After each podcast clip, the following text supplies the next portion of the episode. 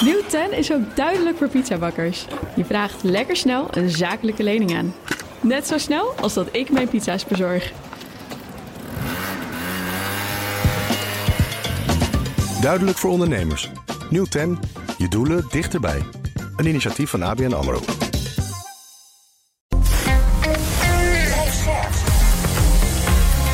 BNR Nieuwsradio. BNR breekt. Kees Dorrestein. Goedemorgen, goed dat je erbij bent. Wij bespreken weer het nieuws met opkomende opiniemakers... en een kenner, en jou natuurlijk. Je kan bellen 020 468 4 keer 0 Vanaf half twaalf praten we over Joe Biden... die uh, geen uh, fijne weekendboodschap heeft gegeven. De nucleaire dreiging is terug op het niveau van de Koude Oorlog, zegt hij. In ons panel vandaag Tammy Schoots, transgenderactivist en sectorraadslid bij FNV Jong. Welkom. Hoi. En Anouk Dijkstra, voorzitter van Jong Management... een uh, ondernemer, uh, eigenaar van familiebedrijf. Prevesco, ook welkom. Nou, Dankjewel. heel toepasselijk, want ja, waar gaan we het over hebben? BNR breekt. Breekijzer. Over ondernemers. En dat vooral heeft dan weer te maken met het F-woord, faillissementen dus. Die zullen in Nederland volgend jaar fors toenemen... nu de coronasteun is afgeschaft. Atradius, de kredietverzekeraar, verwacht een forse stijging... eh, van het aantal met maar liefst 77 procent. Terug naar het niveau van 2019.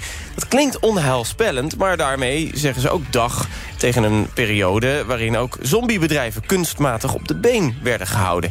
Ja, en dan hebben we nog met die energiesteun te maken voor bedrijven die eraan zitten komen. Omdat bedrijven natuurlijk te maken hebben met torenhoge energierekeningen. En dat is niet wenselijk. Maar ja, om toch eventjes jouw reactie te ontlokken... want ik wil ondernemers horen op dit moment...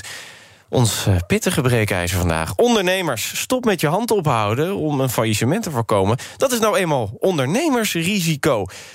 020 468 4 keer 0 Wat denk jij? Ondernemen is inderdaad een risico. En dat ben je in goede en in slechte tijden. Of denk je, oneens, ja, dit is een uitzonderlijke situatie. Wat ben je nu uit je nek aan het lullen? Ondernemers hebben het hartstikke zwaar nu... en dan mag er nog best wel een beetje steun bij komen. 020 468 4 keer 0 Wil je niet bellen, dan kan je reageren op onze Insta-stories... at BNR Nieuwsradio. Ook bij mij is uh, Pieter Gauthier, hoogleraar Economie... aan de Vrije Universiteit Amsterdam. Welkom. Pieter, ik wil eerst even uh, met u dan de situatie schetsen. Want hoe ernstig is deze faillissementsgolf die eraan zit te komen? Nou, we hebben het uh, een paar weken geleden hier ook al over gehad. En mm -hmm. Toen zeiden we zoiets uh, iets, iets gelijks. De, dus je zag eigenlijk voor de COVID-crisis dat het normaal is... dat rond de 4000 bedrijven per jaar failliet gaan. Bij de financiële crisis waren het er rond de 13.000. En tijdens COVID, die twee jaren, waren er rond de 1500. Dus de, de kredietverzekeraar... Het was echt uit, uit balans. Het was ja, uit balans. Het was voor een deel ook wel begrijpelijk.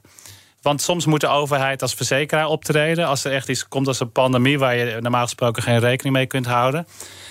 En dan wil je niet dat alle bedrijven massaal failliet gaan. Want het zijn allemaal vaste kosten die je dan niet meer terugkrijgt. Dus het idee is, het licht gaat even uit. En als het licht aangaat, willen we niet hè, dat, dat er niks meer geproduceerd nee. wordt.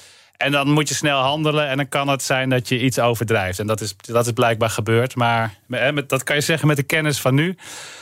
Maar nu is wel een andere situatie uh, natuurlijk. Dus ja, energieschommelingen, dat is wel iets uh, wat niet totaal onverwacht komt. En ja, er is nou eenmaal schaarste aan energie.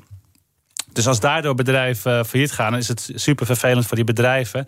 Maar het is niet per se iets waar de overheid heel veel uh, steun moet bieden. Nee, maar, maar, kijk, uh, dit, dit getal, die 4100, terug naar het niveau van 2019, wordt geschat uh, vanwege het stoppen van de coronasteun. Dat wordt nu sinds 1 oktober, nou, deze maand, terugbetaald door de bedrijven.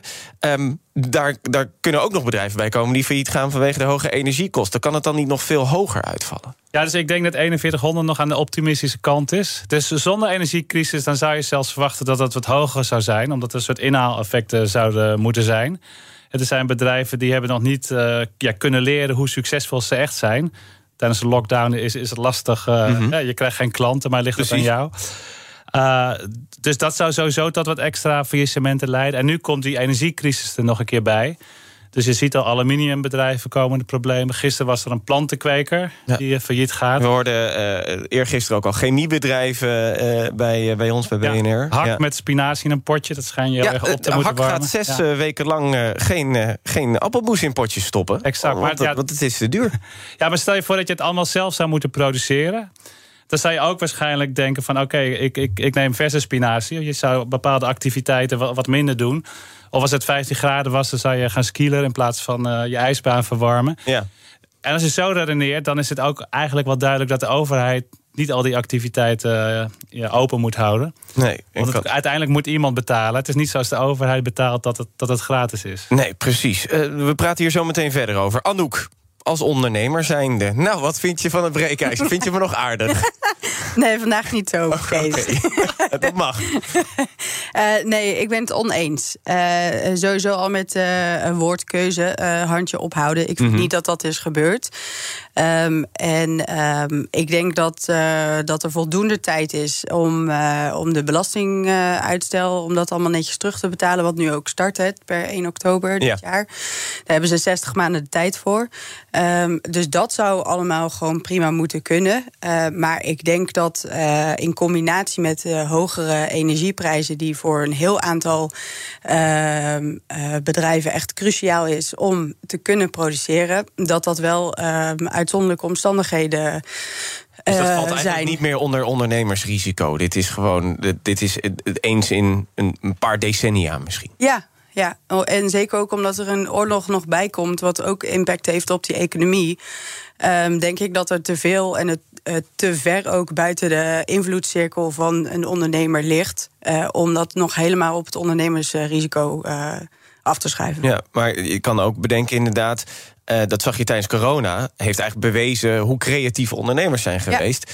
Ja. Uh, en, en, je hoort uh, Pieter Gauthier net ook zeggen... van ja, je gaat ook niet je ijsbaan verwarmen in de zomer. Dus je kan op één punt denken... ik moet nou eenmaal nu mijn bedrijfsmodel gaan hervormen. Ja, daar ben ik het helemaal mee eens. Je moet wel als uh, ondernemer mee blijven bewegen met de omstandigheden. En ik ken ook ondernemers die dan uh, um, kassen hebben... en die in de winter gewoon uitgaan en zeggen... oké, dan hebben we in plaats van uh, vijf takken nu deze winter één. dat kan ook. En ik ben het eens met sauna's en alle andere leisure-ondernemingen... dat die misschien niet in aanmerking komen voor energiesteun. Maar bedrijven die echt aan primaire en secundaire industrieën uh, gelinkt zijn, uh, dat die zeker wel uh, steun nodig hebben. En ook niet zo ver kunnen gaan in die creativiteit. Want als je die fabriek sluit, dan, dan kan je ook letterlijk niet meer produceren. Pieter? Ja, als je iets produceert wat echt essentieel is, dan. Bijvoorbeeld kunstmest. ja, bijvoorbeeld. Ehm, dan ben je in staat om de prijzen door te berekenen aan de rest. En als niemand het wil betalen, dan is het blijkbaar toch niet zo essentieel. En producten als kunstmest en aluminium, die zijn essentieel. Maar mogelijk kunnen we die ook importeren uit landen die wat meer toegang hebben tot gas. Dus op die manier is het, is het nog steeds niet helemaal duidelijk dat de overheid alles moet Dus moet deze periode kan misschien ook het essentiële van het niet-essentiële beter gaan scheiden? Exact, ja. ja. Misschien hebben we het er zo nog over met lonen, want daar, daar gebeurt precies hetzelfde. Zeker, nou, daar gaan we het ook nog over hebben. Nog heel even naar Anouk. Hoe, uh, hoe zit je zelf met jouw bedrijf, uh, Prevesco, wat betreft de energie? Is het een energieslurper? Of ja, ik, ik, weet niet of dit de juiste woordkeuze is. nou, in Nederland valt het allemaal wel mee. Uh, maar we, we, kopen de productie in. Um, en um, uh, ja, daar zie je gewoon wel forse prijsstijgingen. En dat heeft te maken met dat er natuurlijk meerdere onderdelen en het staal. Uh, dat is gewoon materiaalkrapte. En je ziet lonen stijgen. En je ziet natuurlijk energieprijzen stijgen. En um, ja, er zit wel een limiet aan wat je allemaal door kan rekenen in je prijzen. Omdat uit, zeker bij de Um, bij het einde van de keten, omdat dat zo ver uh, um, uh, opbouwt, die prijs, wordt die ROI, ROI te laag. En worden ja. gewoon sterkers uit projecten getrokken. De return on investment ja, sorry. mensen ja. die niet uh, ondernemen. Ja. Gewoon. Um, Tammy, hoe sta jij erin?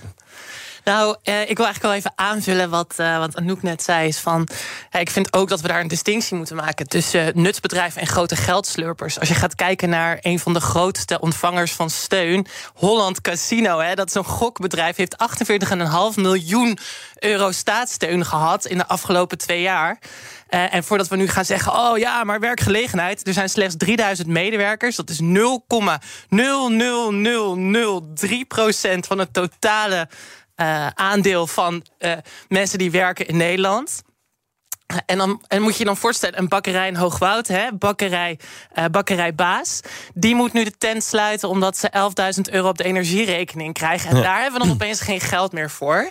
En dat vind ik echt heel hypocriet. Zeker omdat dat de enige bakker is in het dorp. Dus ik denk dat we daar echt eens eventjes goed moeten gaan kijken. Verschil tussen de kleine ondernemers en misschien een deel staatsbedrijf. En ik heb nog een, ik heb nog een punt. Mhm. Want we hebben het, uh, meneer Gauthier had het net ook. Ja, iemand moet het toch betalen. Maar ik denk wel dat we echt wel even wat effectiever kunnen omgaan met hoe we steun gaan uitdelen. Want als je gaat kijken naar wat die energiecap gaat kosten, is het 24 miljard. Kijken we naar onze buren in Duitsland, gaan ze energiebedrijven nationaliseren, kost het 8 miljard. Nou, ik denk dat ondernemers zoals Anouk echt wel weten wat ze kunnen doen met die overgebleven 16 miljard. Ik denk dat bakkerij Baas in Hoogwoud ook echt nog wel een flink aantal maanden door had kunnen uh, gaan. Hè? En het is een nutsbedrijf. Het is de enige mm bakker daar in het dorp. En ik denk echt dat we die niet moeten vergeten. Nee, we gaan even naar, uh, naar de bellers uh, eerst. 020 468 4 keer 0 reageren op het breekijzer. Ondernemers, stop met je hand ophouden om een faillissement te voorkomen. Dat is nou eenmaal ondernemersrisico. BNR breekt. Kees Dorrestein. En Jeroen is ondernemer. Jeroen, goedemorgen. Goedemorgen, Kees. Eens of oneens? Uh, ik vind je nog steeds aardig hoor. Oh, kijk. Dank je, ik, ben het, ik ben het eens en oneens. Ik uh, denk steunen uh, een tijd, een korte tijd. maar verwacht wel van elke ondernemer innovatie, innovatie, innovatie. Maar ja, goed, hoe doe je dat? Dus dat is eigenlijk meer, ja, flauw van mij. Het is eigenlijk gewoon een tip voor elke ondernemer. Dus wat jou betreft, je bent een beetje eens en oneens, maar dan wel blijf innoveren. Ja, precies. De steun, steunentijd hè, vanuit de overheid. Maar voor de onderne ondernemers geldt innoveer, innoveer, innoveer. Uh, innovatie, innovatie, innovatie. En wat vind je er dan van, wat, wat Anouk net zei... van sommige bedrijven, ja, die hebben niet zoveel innovatieruimte. Waarom niet? Nou ja, omdat zij bijvoorbeeld hele beperkte producten maken. Eh, ik weet niet in hoeverre je nou met kunstmest bijvoorbeeld zou kunnen innoveren. Maar ik zit niet in die sector. Eh, bel als je erin zit. Maar bijvoorbeeld. Ja, volgens mij kan je altijd innoveren. Dus, maar goed, dat, dat laat ik aan elke ondernemer zelf over.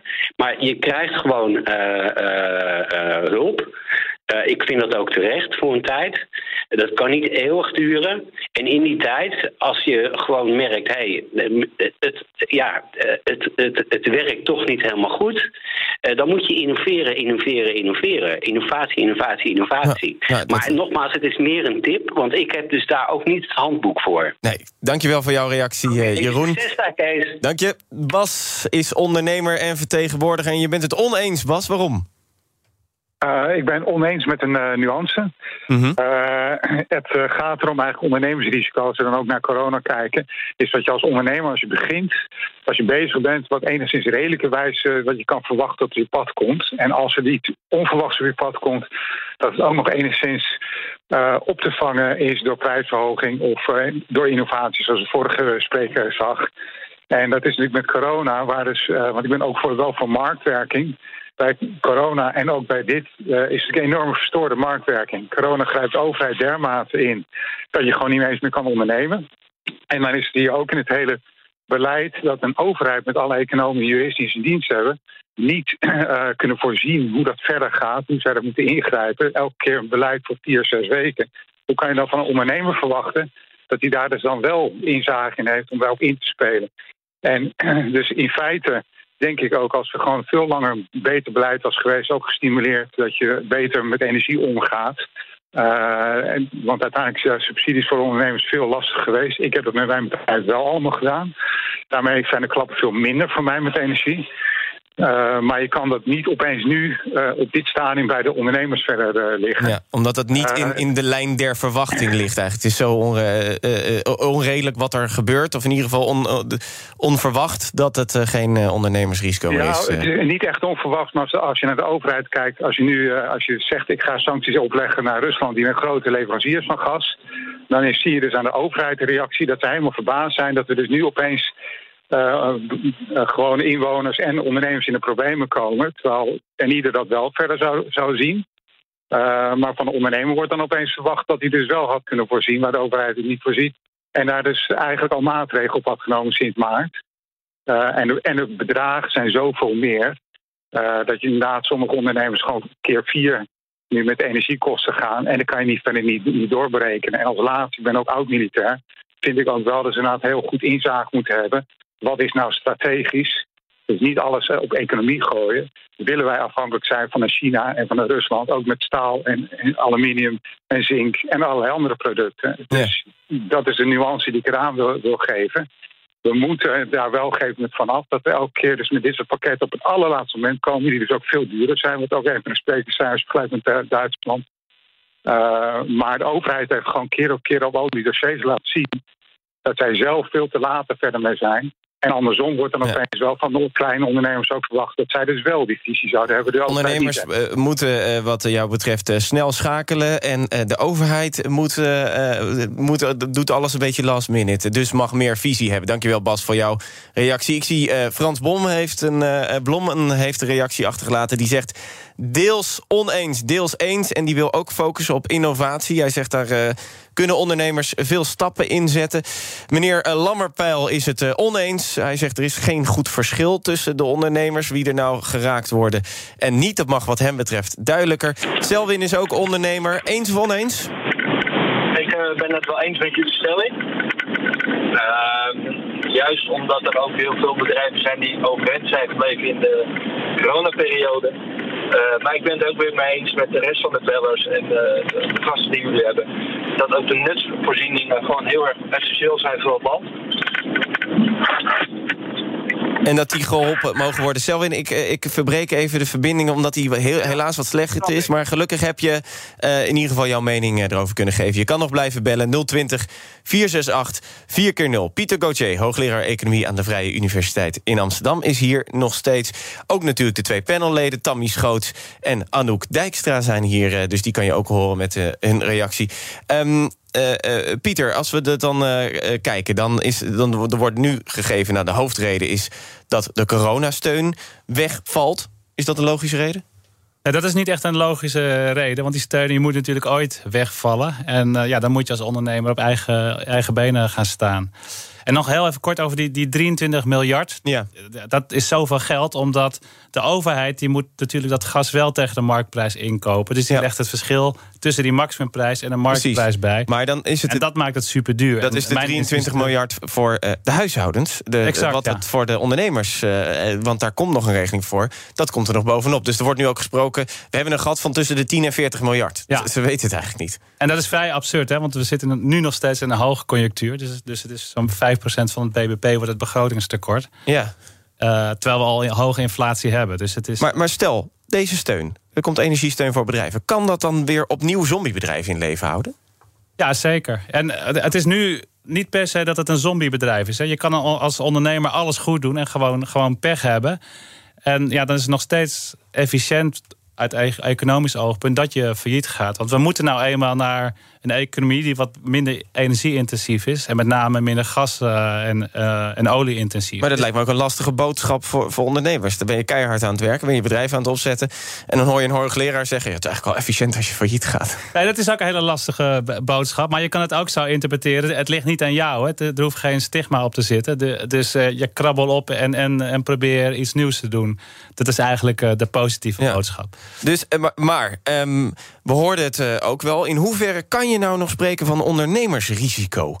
In deze tijd. We hoorden net een ondernemer die zei... ja, risico moet op een bepaalde manier te in te calculeren zijn... en als je het niet kan incalculeren, moet je erop kunnen reageren. Maar zowel corona als die energiecrisis... ja, hoe kan je daar nou als, als, als ondernemer op inspelen? Nou, er zijn ondernemers die het wel gedaan hebben. Die, die zagen al dat energieprijzen omhoog zouden gaan... ook vanwege alle klimaat, uh, het klimaatbeleid... Wat, wat energie ook duurder zou moeten maken.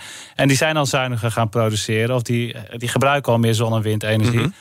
En ja, er zijn ook mensen die eigenlijk uh, anders gegokt hebben. Die, die, die, hebben gegokt dat energieprijzen laag zouden blijven. Ja, ja en de markteconomie ja, overleven toch degene die het ja, of goed gezien hebben of goed gegokt hebben. En, en, en de rest gaat failliet en die begint weer iets nieuws. Ik, ik zie een reactie van uh, Monique Hartman uh, binnenkomen. Uh, Monique, jij bent het oneens met de breekijzer ondernemers. Stop met je hand ophouden om een faillissement te voorkomen. Want dat is nou eenmaal ondernemersrisico. En waarom? Nou, ik vind het uh, niet terecht omdat de gasprijzen gewoon binnen Europa zo verschillen. Dus uh, net werd aangegeven kunstmest. Ja, dan kan je kunstmest uit Frankrijk gaan importeren, maar daar is de gasprijs toch aanzienlijk lager. En uh, ja, dat vind ik gewoon oneigenlijke concurrentie. Dus dan laten we hier een bedrijf failliet gaan. En importeren we Franse kunstmest. Ja, Daar zijn we dan mee bezig. Dat vind ik een goede vraag. Dankjewel voor jouw eh, reactie. Um, ook omdat nu de discussie is. Uh, er ligt een steunpakket uh, voor heel Duitsland. Dat is, daar, daar zitten de ondernemers in van 200 miljard. En er wordt nu in Europa gezegd... ja, je bent nu je bedrijven wel heel erg aan het helpen... en dat maakt de concurrentie met jullie hartstikke moeilijk. Heeft Monique en ook de rest van de Europese landen... die naar Duitsland kijken, hebben die een punt? Ja, Monique heeft een heel goed punt hier. dus je, je, wil niet dat het ene Europese land bedrijven wel sterk gesteund worden... en het andere Europese land niet. En wat je dan krijgt is inderdaad dat ja, die, die landen gaan uh, aluminium naar ons importeren... maar niet omdat ze efficiënter produceren, alleen omdat ze meer steun krijgen. Dus het is heel belangrijk dat je binnen Europa wel gelijk, uh, een gelijk speelveld... Uh, houdt. en en is, is het steunen van onze bedrijven dan het creëren van een gelijk speelveld? Of creëren we dan een soort van wedstrijd van wie steunt het best? Ja, dan als, als wij onze bedrijven meer steunen dan het buitenland, dan is het natuurlijk weer oneerlijk voor het buitenland. En je ziet ook landen als Italië, die, die klagen daar ook Ja, omdat die minder eh, kunnen lenen Om, uh, om dus te steunen.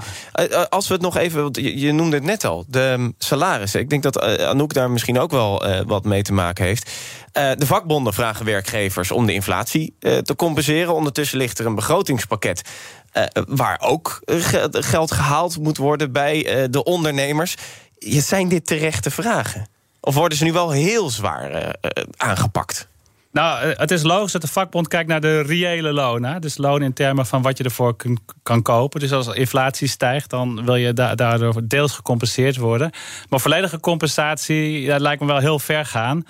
Uh, juist omdat de bedrijven ook wat armer zijn, want die betalen ook hogere. En krijgen we dan ook niet een loonprijsspiraal? Dus dan, dan krijg, kan je een, een loonprijsspiraal krijgen. En het is natuurlijk ook zo, die inflatie die wordt op een bepaalde manier uh, berekend. Hè, mandje goederen en diensten. En de CBS gaat ervan uit dat mensen allemaal een flexibel contract hebben. Voor heel veel mensen geldt dat niet. Dus voor heel veel mensen uh, die zien niet wat zij kopen 12% duurder worden. Dat kan veel minder zijn. Als je... Heb je het dan over de kerninflatie? Dus ja, zonder, zonder energie en zonder de, de dagelijkse boodschap. Ja. Ja. Uh, Anouk, uh, hoe kijk je ernaar, naar die vraag van, van de vakbonden? En daarna ga ik ook even naar Tammy, want die, uh, die is actief bij, uh, bij de vakbond uh, natuurlijk. Ja, de tendens bij de vakbonden lijkt altijd dat het nooit genoeg is, natuurlijk, wat er nu is en um, wat er is voorgesteld. ik denk dat het niet realistisch is om naar dit soort percentages te gaan, ondanks dat de gedachte erachter wel goed is, natuurlijk, om die koopkracht op peil te houden. maar je moet ook, denk ik, goed in de smiezen houden wat het doet met de werkgelegenheid in de zin van of het uh, te betalen is. Ja, Tammy, hoe kijk jij hier naar? Nou, ik kan dit in één keer van tafel gooien. Want IMF heeft al gezegd dat een loonprijsspiraal... dat dat helemaal dat dat gaat met wat er nu op tafel ligt, is dat helemaal niet aan de orde. Dus het IMF heeft daar gewoon gedegen onderzoek naar gedaan. Uh, dus dit is gewoon een beetje een fabeltje van de werkgevers. maar het is, de afgelopen maand was het 14,5 procent. Moet dat dan ook volledig ja, gecompenseerd worden? Daar ben ik helemaal voor. Want het is toch belachelijk dat je het ene jaar voor hetzelfde keiharde werk je mandje vol hebt. En het jaar daarna dat je maar de helft van je mandje nog kan vullen. En ik vind het echt een schande dat, hoe we hier praten over, over inkomens van werknemers, over kleine bedrijven. Laat ze maar failliet gaan. Ik denk echt dat we dat, die emotionele en sociale kant ook echt wel eens even wat meer hierin bij mogen betrekken. En ik denk echt dat we ons over een jaar of twee, drie gaan we onszelf voor de kop slaan. Want dan hebben we al die energiebedrijven gestut met 24 miljard. En dan gaan we zien dat er weer torenhoge bonussen worden uitgekeerd. En ik zeg, nationaliseer die handel. Komt superveel geld vrij. Kan je de winsten gewoon in de overheid stoppen. En daar kan je dat toch gewoon van betalen. Ik uh, wil afsluiten met, uh, met Pieter tot slot. Um, nou, er is toch echt wel de verwachting dat de overheid zal bijspringen... en de bedrijven zal helpen. Hoe, is dus niet bekend. Um, waar ligt de grens? Wat wel doen en wat niet? Bij mij ligt die eh, econoom. een stuk laag. Hè. Dus ook al de steun aan consumenten, die vind ik ook absurd hoog. We nemen een gemiddeld uh, gezin in plaats van een, heel zuinig gezin. Dus voor bedrijven zou ik ook uh, ja, niet, niet te veel doen. Maar wel iets maximaal inzetten op, op energie besparen. Dus ik zou niet per se de grootverbruikers extra veel geld willen geven. Ik zou dan eh, eerder uh, denken aan uitstel van belastingen en dat soort uh, regelingen die voor iedereen gelden. Zodat bedrijven wel maximaal de prikkels hebben om, om zuiniger te worden. Dank. Pieter Gauthier, hoogleraar economie aan de Vrije Universiteit. Ik kijk ondertussen ook nog eventjes wat er op Instagram is uh, uh, gestemd... wat dat betreft uh, de Koude Oorlog. Gaan we het zo meteen over hebben, want daar zouden we weer helemaal in zitten... wat betreft nucleaire opties. En um, als ik zojuist kijk op de Instagram-poll... is 74% het eens van de stemmers. En dat is toch wel opvallend hoog. Zometeen veel meer. Nieuw 10 is ook duidelijk voor pizzabakkers. Je vraagt lekker snel een zakelijke lening aan. Net zo snel als dat ik mijn pizza's bezorg. Duidelijk voor ondernemers. Nieuw 10. Je doelen dichterbij. Een initiatief van ABN AMRO. Ik ben Olivier van Solft. Betaalt u te veel huur of huurt u te veel kantoorruimte? Solft heeft de oplossing. Van werkplekadvies, huuronderhandeling tot de verbouwing. Wij ontzorgen u. Kijk voor al onze diensten op soft.nl. BNR Nieuwsradio. BNR breekt. Kees Dorrestein. Goedemorgen, goed dat je er nog steeds bij bent. Als je naar de webcam aan het kijken bent... dan zag je onze twee panelleden. Tammy Schoots, transgenderactivist en sectorraadslid bij FNV Jong... En Anouk Dijkstra, voorzitter van Young Management... en eigenaar van familiebedrijf Prevesco. Nog druk doordiscussiëren, maar dat is leuk... want we hebben een paar nieuwe onderwerpen... waarover gediscussieerd kan worden. Joe Biden zegt dat we weer in een koude oorlog... wat betreft uh, nucleair zijn beland. En uh, ze hebben ook interessant eigen nieuws meegenomen. Ik zag het net voorbij komen. Dat gaan we allemaal zo meteen bespreken. Maar ja, het is iets over half twaalf. Tijd voor het Mediaweekoverzicht. Ja, het was een echte Haagse week, want uh, maandag hoorden we namelijk al... dat uh, de meest lastige vacature in Den Haag gevuld is. Ook al ging dat niet van harte. Denkt u nou werkelijk dat ik direct ja heb gezegd? de vraag was zeer indringend. En dat begrijp ik ook als je kijkt naar de grote opgaven waar we met elkaar voor staan. Ja, Piet Adema wordt de nieuwe minister van Landbouw... want over landbouw ging het natuurlijk veel deze week. Ik heb niet de illusie dat dit rapport bij zowel de agrarische sector... als bij natuurorganisaties, als bij het kabinet... tot grote vreugde zal leiden. Maar daar zo meer over, want eerst werd dinsdag bekend... dat het kabinet 23,5 miljard euro uittrekt voor onze energierekening. In januari komt er een prijsplafond voor gas en elektriciteit... en Hoor, wie klopt daar, kinderen? Nu zegt het kabinet, weet je wat, in november en december... krijg jij een Sinterklaas cadeau, 190 euro... een soort generieke steun, lekker makkelijk. Dank, politiek verslaggever Sophie van Leeuwen. Maar ja, waar moet dat dan van betaald worden? Dat zo, eerst op woensdag. Voordat je luistert naar een extra podcast voor BNR Digitaal. Want uh, er is nogal wat gebeurd...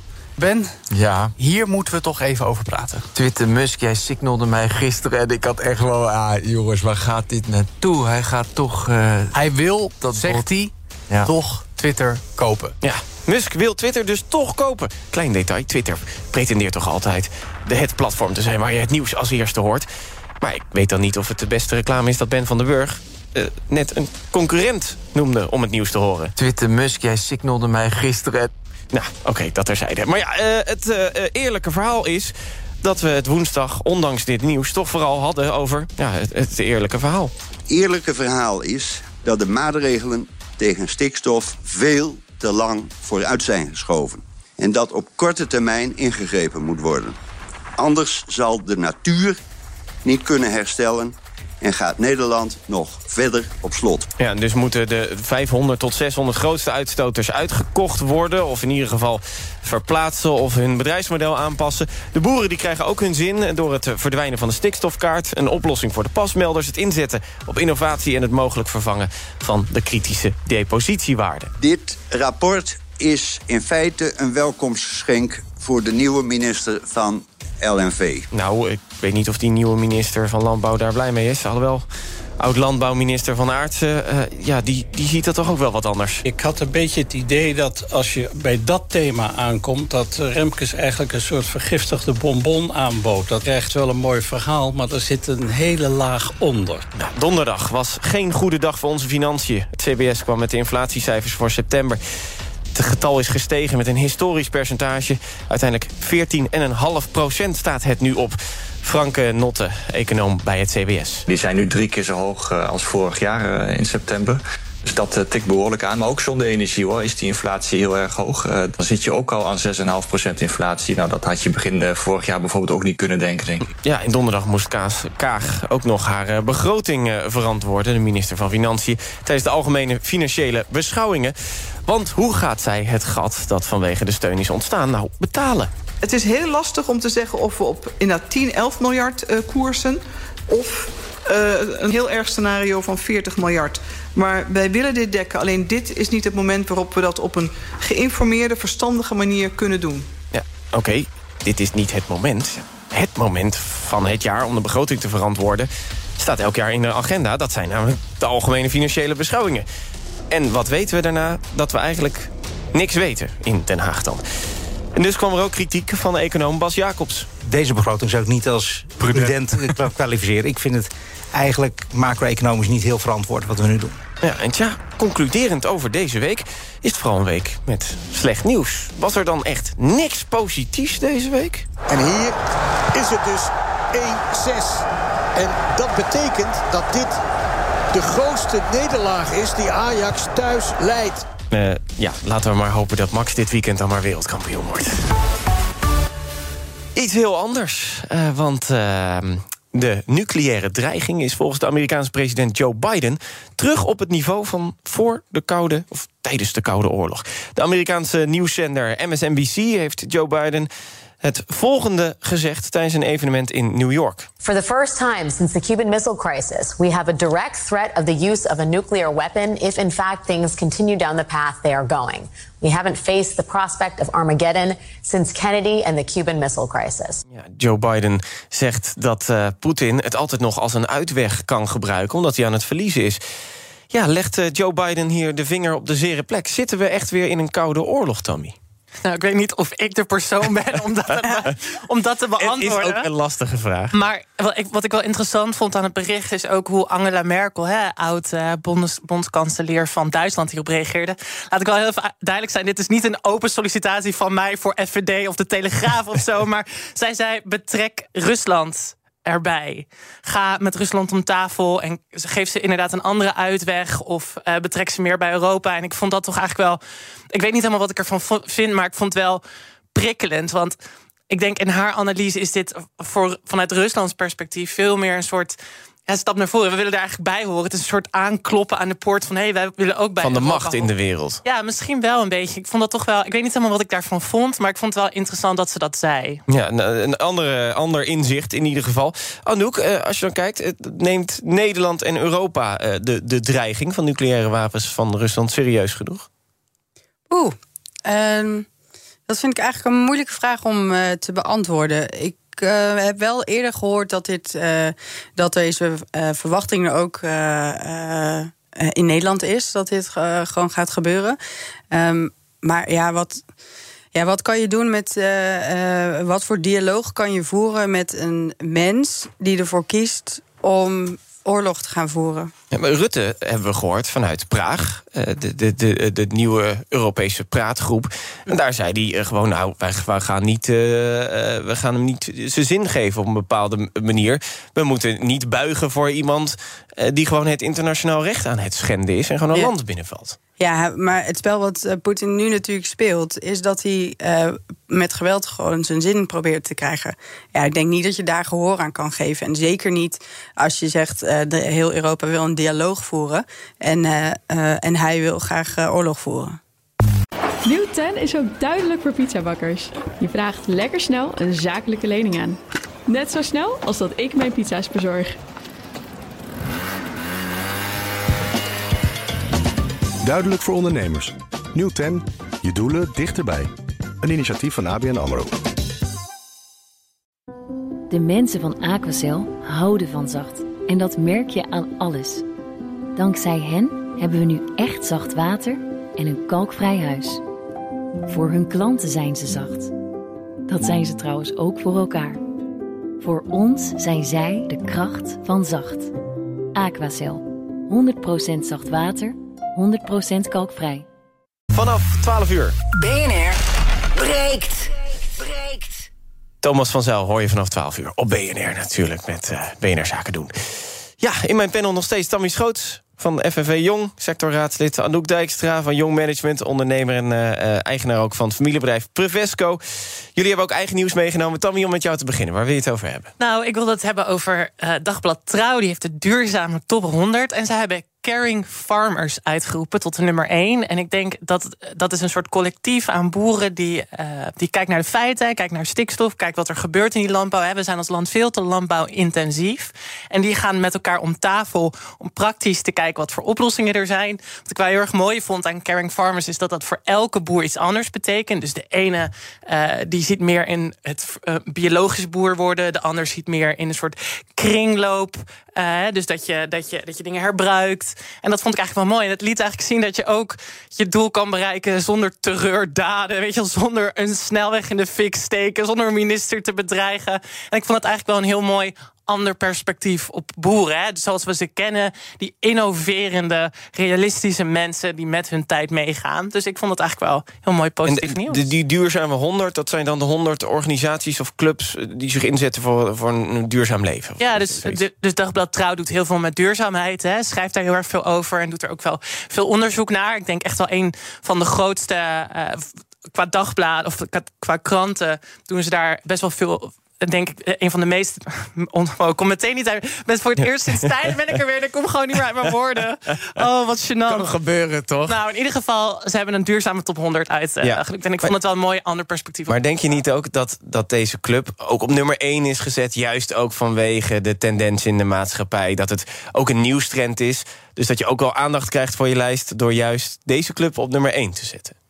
Nou, ik denk gewoon überhaupt dat het feit dat zij met grote maatschappelijke problemen een ander perspectief hebben, ervoor zorgt dat ze hoger op die lijst komen. Ik snap, mm -hmm. niet, ik snap niet helemaal waar je heen wil gaan ja, ja, hiermee. Het, maar, dat, dat, Kijk, we hebben het nu allemaal, zeker deze week, over, over het boerenbestaan, over de stikstofregels die er moeten komen. Caring Farmers hebben dus een manier gevonden om dus uh, vol, bijna, bijna kringloop uh, te landbouwen. Ja, in ieder geval verschillende heel... oplossingen aan te dragen voor Precies. iets wat zij wel erkennen als probleem. Exact, maar dan kan het toch ook een interessant moment zijn, juist ze, hadden ze niet het ook een beetje de tendens in de maatschappij mee? Van je krijgt ook wel veel aandacht voor je lijst op het moment dat zij niet op plek 2 komen, maar op plek 1 Ja, jij zegt dit geeft inderdaad meer uh, publiciteit aan een lijst. Maar ik denk dat het feit dat je naar maatschappelijke tendensen kijkt en dat meerekent in die lijst. Dat het juist eigenlijk expres, dat je dat juist mee moet rekenen. Nou ja, het is een krant die een duurzame top 100 uitkiest. Dus de actualiteit is natuurlijk altijd een onderdeel daarvan, Kees. Zeker. Nee, oké. Okay, dat is. Je cirkelredenering wordt dit zo. Uh... Bij, bij, deze, je hebt me overtuigd. ik,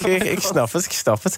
Uh, Anouk, jij hebt ook eigen nieuws uh, meegenomen. Waar wil jij het over hebben? Um, nou, ik had een essay gelezen uh, van Sanne Kloosterboer over JOMO. En in, dat... in, het FD stond hij. Ja, ja, klopt. Ja. En dat, uh, uh, nou, ze zegt een pleidooi voor een wat saaier, saaier leven. Een pleidooi voor een saaier leven? Ja, ik vond het wel mooi. Uh, want JOMO betekent al joy of missing out. Nou, in plaats die... van FOMO, van inderdaad. fear of missing out. Ja, inderdaad. Persoonlijk ben ik best wel fan van JOMO. Echt? ja. Jij houdt van een saai leven? Nee, niet, ik heb helemaal geen saai leven. Maar ik heb niet zo dat ik het erg vind als vrienden of zo ergens naartoe gaan en ik kan niet mee. Dus dan kies ik altijd wel gewoon voor uh, als ik geen zin heb, dat ik gewoon niet ga. Maar, en, maar, en, en wat is haar pleidooi dan? Waarom zouden wij met z'n allen als je nu luistert, zit in de auto naar weer een leuke afspraak. Waarom zou je eigenlijk niet naar die afspraak moeten gaan en een saai leven moeten leiden? Ja, zij zegt dat je daar gelukkiger van, uh, van wordt als het gewoon uh, iets afvlakt en dat je af en toe een piek hebt. Omdat als je elke keer een piek hebt, dan is dat eigenlijk ook saai. Dus, hoe, hoe, bedoel je dat? Omdat je non-stop eigenlijk lol aan het hebben bent. Of leuke ja, dingen nou, aan het, als aan je, het doen bent. Als je kijkt naar als je naar een restaurant gaat, bijvoorbeeld. Mhm. Dat kan een uitje zijn. Maar als jij drie keer in de week in een restaurant zit, zoals ik bijvoorbeeld zakelijk zit, ik vind dat privé doe ik het liever niet.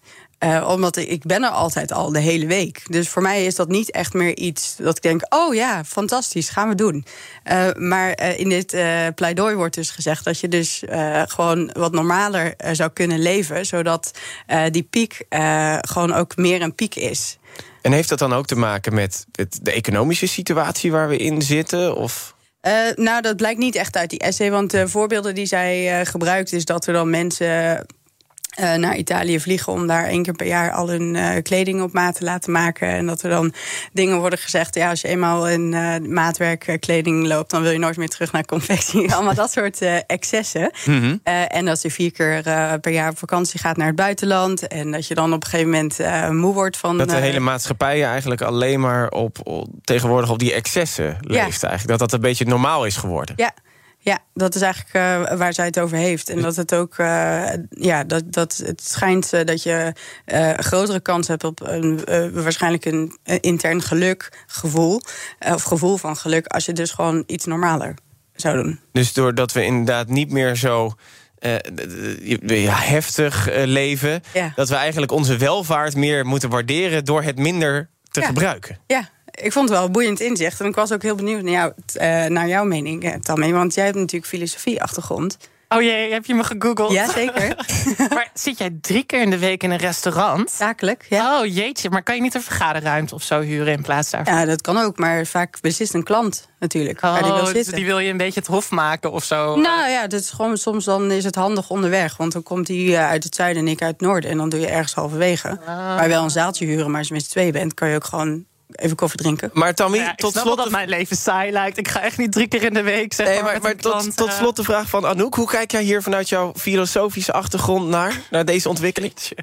Nou, in ieder geval, ik, ik hoor wel wat je zegt. En ik denk ook dat het heel erg te maken heeft met die eh endor endorfineprikkels hè, die je krijgt van tech. Dus dat doen, daar spelen smartphones ook heel erg slim op in. En social media. Iedere keer wanneer iemand reageert of wanneer iemand je een eh, persoonlijk berichtje stuurt, dan krijg je een soort prikkel. En je raakt een soort verslaafd aan die prikkels, waardoor de prikkel wordt dan zeg maar het gemiddelde. En iedere keer als je ervan afwijkt, dus als je dan gewoon even rustig een wandelingetje maakt, dan voel je die endorfine niet meer. En dan voel je je juist heel erg ongelukkig, want je nieuwe normaal is constant endorfine.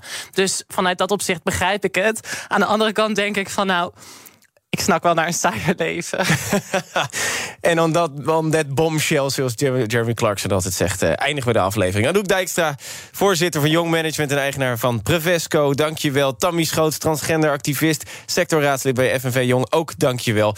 Maandag een nieuwe BNR breekt. En uiteraard sluiten we elke vrijdag af... met de column van Toon Gerbrand... strategisch adviseur van voetbalclub NAC en managementgoeroe. Goed weekend. BNR breekt. De toon van de week. Niet iedereen blijkt een goede leider te kunnen zijn. Je moet toch wel een soort ondergrens kunnen bereiken. En zelfs dat blijkt moeilijk, zo bewijst de dagelijkse praktijk. Afgelopen week was er weer eens een schrijnend voorbeeld. Voor me op tafel ligt hem uit te reiken. De gele kaart. Deze werd uitgereikt aan Adje Kuiken. Zij is fractievoorzitter van de Partij van de Arbeid. De zaak tussen Ariep en Bergkamp heeft Nederland zo ongeveer in twee kampen verdeeld. Wees allen gerust, want ik ga u niet vermoeien met de zoveelste mening over deze kwestie. Adje Kuiken heeft bewezen dat ze de grondbeginselen van goed leiderschap niet beheerst. In het weekend was zij verrast door het feit dat Ariep met onmiddellijke ingang de politiek ging verlaten. Ook zij moest via Twitter de beslissing van Ariep vernemen. Het is toch onmogelijk dat zij als boegbeeld en leider van de fractie zo weinig contact heeft gehad met haar fractiegenoot. Leiderschap vraagt oprecht interesse in mensen. Het is onvoorstelbaar dat je geen antenne hebt in zo'n precaire situatie. Waar iemand waar je dagelijks mee werkt, zo onder druk staat en jij als fractievoorzitter geen contact opneemt. Dan heb je toch echt gefaald als leider. Zelfreflectie past ook bij goed leiderschap. Dan zou het niet heel chic zijn als je ook gewoon een keer toegeeft dat je de plank volledig hebt misgeslagen. Adje Kuiken heeft dit dus nog niet begrepen. En hierdoor is het nu het punt bereikt dat er maar één conclusie te trekken is. Ze heeft zich een verslapje aan gedragen zonder ruggengraat. Over falend leiderschap gesproken. Vera Bergkamp past ook in dit rijtje. Zij zou moeten weten dat in de voetbalsport en in de politiek alles uitlekt naar de pers. Zij besloot om aangifte te doen omdat zij vermoedt dat er in haar eigen presidium is gelekt. De consequentie hiervan zou moeten zijn dat het hele presidium in ieder geval tijdelijk op non-actief moet worden gesteld. Tot duidelijk is wie er gelekt heeft. Het is een prototype van een klassieke vertrouwensrelatie. Dus is er een onwerkbare situatie ontstaan, lijkt mij. Maar zover komt Vera Bergkamp niet. Ze verraadt het gewoon door bij dezelfde mensen. Dat noemen ze een blunder. Leiderschap vraagt ook voorbeeldgedrag. Een zaak aanspannen op basis van anonieme meldingen betekent automatisch dat iedereen vogelvrij wordt verklaard. Wat gaan we nu doen als er twee anonieme brieven binnenkomen over Vera Bergkamp zelf? De overheid heeft organisaties gevraagd om vertrouwenspersonen aan te stellen. Om niet als leider in een soort conflict of interest te komen en de onafhankelijkheid te garanderen. Waarom geven ze niet zelf het goede voorbeeld in de politiek? Onbegrijpelijke missen. We zijn in Nederland afgelopen week zwaar door de ondergrensig leiderschap gezakt. Het is inderdaad niet voor iedereen weggelegd. Zo blijkt wel. Op naar de volgende week van Toon. Ik kijk uit naar reacties en suggesties. Hebben ongetwijfeld te vinden. Tot volgende week. Goed weekend allemaal. Was getekend. Toon Gerbrands. Nieuw 10 is ook duidelijk voor pizzabakkers. Je vraagt lekker snel een zakelijke lening aan. Net zo snel als dat ik mijn pizza's bezorg. Duidelijk voor ondernemers. Nieuw 10, je doelen dichterbij. Een initiatief van ABN AMRO.